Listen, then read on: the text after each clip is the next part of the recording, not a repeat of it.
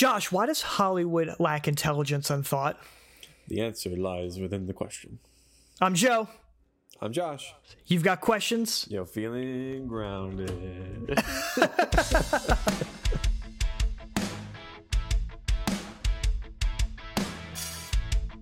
Welcome to Feeling Grounded with your hosts, Josh and Joe. So, what we want you all to do right now is subscribe to Feeling Grounded Podcast and like this video. Share this video also to any person that you feel might benefit or might enjoy this content. Also, we want you guys to be patrons. Follow us on Patreon. For only three bucks a month, you guys will be able to see exclusive content that Josh and I genuinely love to put out there. Also, follow us at Feeling Grounded Podcast on Instagram. And lastly, put questions on our videos or send us direct messages on Instagram or on this YouTube video. Uh, we would appreciate that and uh, follow us on any one of our platforms. Big things are coming for Feeling Grounded Podcasts, uh, and we hope that you can share this journey with us. Amen to that. Amen. You've got questions? Yo, feeling grounded. Entertainment. Where's the entertainment, guys? Okay. Okay. All right, what are we talking about today, Joe? So, general impressions. We're talking about Lord of the Rings today versus the 10 years later The Hobbit and then we're I want to tie it into what's coming uh around the footwork of the newest Amazon Lord of the Rings show. So, when you saw Lord of the Rings for the first time, Josh, what were your initial impressions like the original Peter Jackson movies? I was blown away. Mhm. Completely blown away. So now I was probably like 10 or 11 when I watched these. Mhm. When at least when I watched the first one. And then the second one I watched probably a year later. And then Return of the King, I waited until it came out. Yeah. And then we watched it on DVD. Mhm. But it completely changed my life. Mhm. Like it was my favorite movie, and it still is like my my favorite trilogy of movies of, Yeah. of all time. I It's- mean, amazing, amazing. It's brilliant. It's epic. Yeah, from my childhood years as well, I was so enveloped in plot. Mhm. And I was so enveloped in each of the characters because you have a nine hour, like when you think of nine hours for a movie, you, you would think that it's a slog Mhm. where it's where it's dragging the whole time. But no, there is It's not at all. Yeah. no. It's it's one of my favorites as well. I would say it's above Star Wars. It's above. It's got five different endings to it, but, but damn it, it deserves it. Yeah, yeah, no, it's amazing. It really is. It really is a masterpiece. It completely, like I said, it completely changed my life. From that point on, I was so invested in the world of fantasy. I used to like creatively write. I would write stories mm-hmm, mm-hmm. based in that in that world. And I was like so in love with that stuff. My siblings and I, we would pretend that we were the characters, and we would Yeah. play outside and running around with sticks. Like, like it mm-hmm. was just, it completely changed everything. Yeah, and, and I Um, felt I felt the whole like after seeing those movies, I had other things to like fill it up with my time because we were still young and impressionable kids. So after Return of the King, you know, I thought it was done. We weren't going to be seeing anything. You know, rumors about the Hobbit came around around to the late 2000s and 2010. We learned like that the Hobbit uh, was coming out, and you know, I felt excited about it. But now that we know this in retrospect, Hollywood always seems to, you know, take what's good and you know oversaturate it. Yeah. Well, Yeah. And so The Hobbit, bold claim right here because this has been talked ad nauseum for a lot of people, but I still still think it deserves noting. Hobbit is everything that The Lord of the Rings isn't. Exactly. Yeah. Exactly. Yeah, The Hobbit is just no bueno. No bueno for tons of reasons. Um, completely, the vision is gone. Like the, Mm-hmm. the the concept of just taking what's in the book and then turning it into an incredible movie, it just was not Mm-hmm. was not the case with this. And obviously, there's a lot of production woes, which I don't know if you're going to dive into with it, but We'll go Um, into it. I, I didn't keep any notes for it. mhm, all right. But uh, but yeah, so that's that's what I have to say. Is it's it's definitely not the Lord of the Rings. well, let's let's d- dive into like the plot. Let's be really bare bones about this and say like the basic beat for beat. So Bilbo, Bilbo Baggins, Bilbo Swaggins is recruited. He he helps dwarves reclaim a treasure that was taken from them by a dragon, Smaug. Dragon is killed, and people of all races, elves, men, uh, dwarves, fight over claim to the treasure. Right? Yeah. Okay. Uh, hopefully I didn't miss anything. But the Lord of the Rings, it's roughly 1200 1300 pages right and the hobbit just is about 300 or something like that so lord of the rings has three movies three books well one book three parts um at least that's how tolkien envisioned it Yeah. but the hobbit also has three movies for a 300 page book you know it's filler. So much of that, like 75% of the movies are filler, you know, filled with like, what is it, flashbacks, stuff having no impact, generic villains, uh, CGI action, uh, tie ins and fan service to Lord of the Rings that ultimately have no place, and added characters. Yeah, added characters, added plot points, added villains. Like they, they just invented all of these. They, they, you know, from the outside as opposed to just using what they had with the book. I can't remember who mentioned this, but when you have Lord of the Rings, which is, like I said, 1,200 pages, it's so much for th- even three movies. They struggled to actually figure out what to keep in. Yeah, exactly. I mean, they they took stuff out, you know, from from the books as opposed to adding things in that they thought would make it more entertaining for the for the public. And that's the thing, like with keeping stuff in and fighting to keep that in, everything felt significant because they know what felt significant. This is a long time ago. It's about 20 years ago since uh, the first Lord of the Rings came out. The 20 year anniversary is coming up of Fellowship, which is my favorite. Mm, you know, Return of the King is mine. But yeah, yeah. I mean, I and I think I watched this whole documentary on the story of, of how the Hobbit was made and like the mm-hmm. production was behind it, and it was just like the whole like the whole concept, the whole vision was just blurred from the start. Because I guess Peter Jackson originally was not supposed to do it; he wasn't going to direct it. Right. But then the person who did like dropped out the last second, and then they asked Peter Jackson to take over. So here he is, like not planning on doing this thing, and then he comes in and like is forced Last like, minute. like last minute. He doesn't have a direction. He doesn't have like, and then they know they want to make three movies out of this. Like that, that's kind of what he the world that he fell Really? into. I Yeah. heard that they were like the rumor was going to be two movies, or at least it was confirmed two Oh, so- so movies, was which two, yeah. which I was in favor of. Uh, I know stuff would have been added. Of course, you can't compare it to LOTR, right. but then studio interference came in and wanted it to be three movies just because of Right, dollars, dollar Right. signs. As opposed to like the Vision or whatever that, Mm-hmm. could have stayed there. Yeah, I mean, this is definitely it should have been a one movie movie. I think you know I, they really shouldn't have done additional stuff because everything is there within the Hobbit. and It's all Mm-hmm. Yeah. entertaining enough. But anyway, so that's kind of what happened with the production of it. Peter Jackson was just thrown into it with no plan, no vision, and then just kind of did as he went. Right. And, and like the actors were saying, like they were struggling with the direction and the story and the scripts, and like things were changing every day, and like everything was just madness. Yeah. Um, so it was hard for them to even just come up with with just a storyline and you know and with no vision and with no vision you try to overcompensate for stuff like cgi Yeah, action which makes it tensionless. uh, but lord of the rings it felt grounded it felt restrained. And Mm-hmm. obviously with the whole grounded thing there's magic. Yes i understand that. We don't have that in planet earth but you know it, stuff like gravity mattered.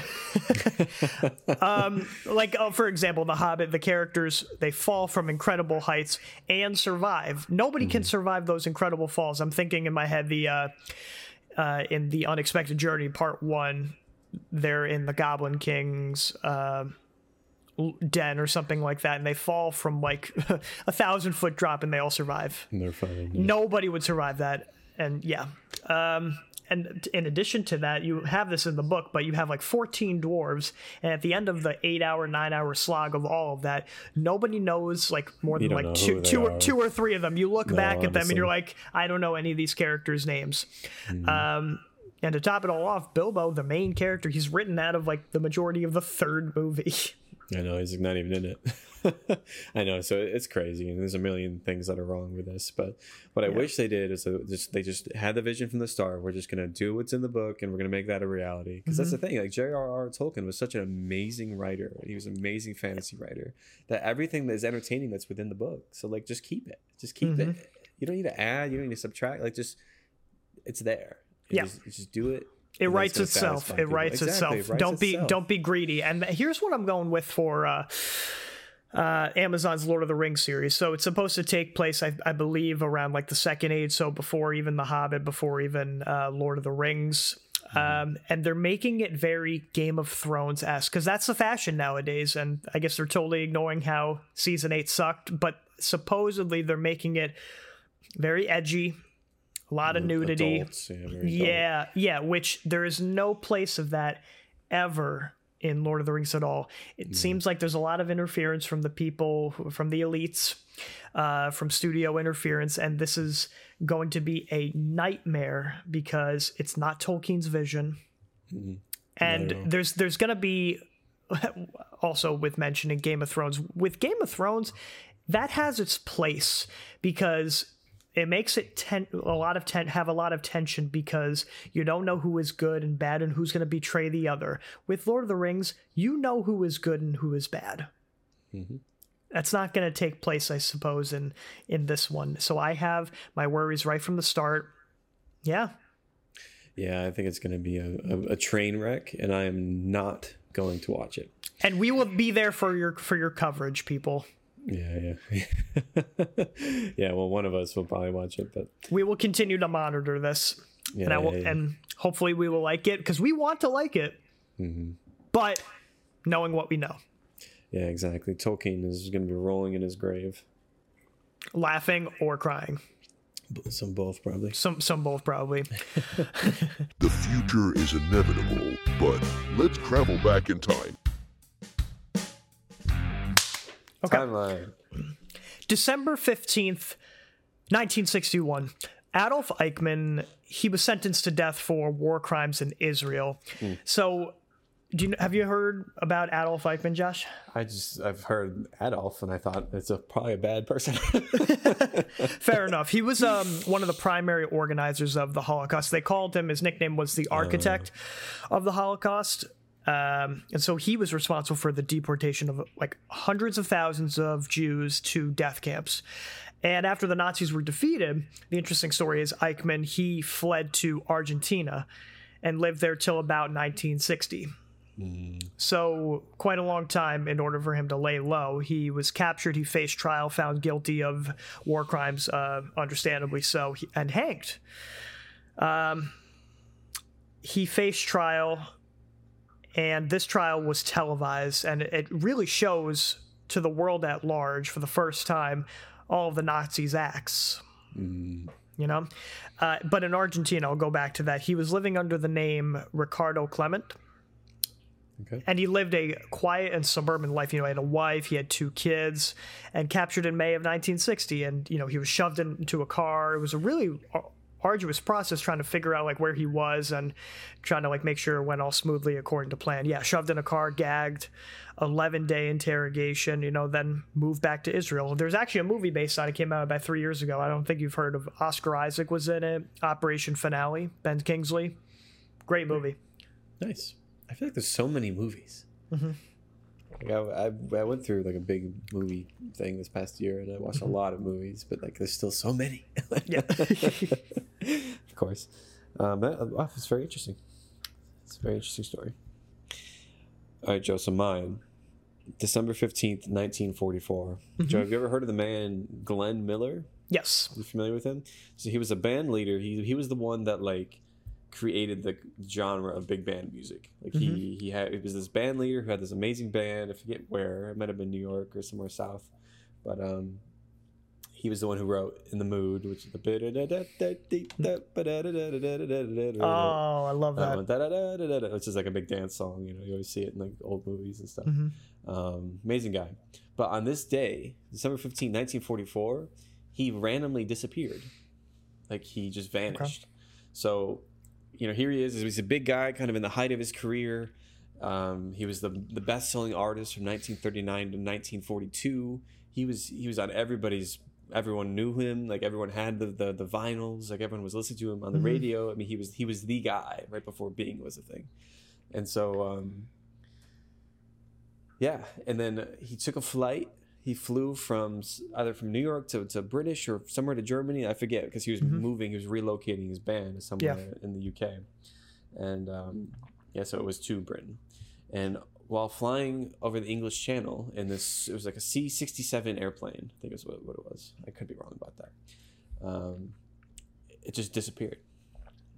It vanished. and any indication of where he he went or afterwards nope still nothing It's gone. Disappeared. So it never landed. Um, and it's just gone. and no one knows the where's but whereabouts. Like no one knows anything. And, and there's even there was two other military men who were with him and flying, and they disappeared too. Never found their bodies. Never, never found them. Never found this plane. Never found anything. So there's been a lot of conspiracy theories about Glenn Miller, and a lot of people think that he was involved in World War II somehow, and that Dwight D. Eisenhower like assa- had him assassinated. So that's one theory. The the second theory is that he was trying to make negotiations with Nazi Germany, and then the Allied powers, who I guess at the time were in the English Channel, like shot down the plane. Wow. but the general idea is that this type of plane it had a problem in the carburetor that when it was too cold outside it the carburetor would ice up the engine would freeze and it would take so that's what people think. So the general consensus is that they flew in the uh, such in a cold area and it was like it was december so it was freezing. Yeah, yeah. um, very in the dead of winter well sort of. Very cold. That the airplane froze and just crashed into the water and everyone they all died They all died. So that's what people think, but no one knows because it was never never discovered. The truth will come because there's physical evidence we still have not found yet. So, or Yeah. maybe they were just abducted by aliens because we haven't found the bodies yet. That could, be, uh, you know, I that's it. That's it, Joe. That's it. They were abducted, and they're chilling on Mars now. Anyways, because apparently because Martians love big band music, little known fact. I see you are aliens of culture as well. Good one, Joe. It's time for Happy Crappy.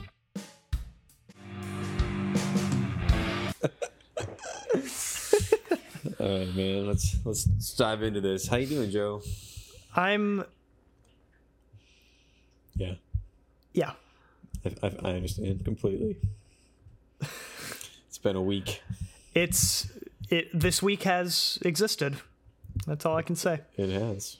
You know, let's just jump right into some happy crappies. All right, I will uh, address the uh, my feelings because this is about our feelings. We're here to vent and project.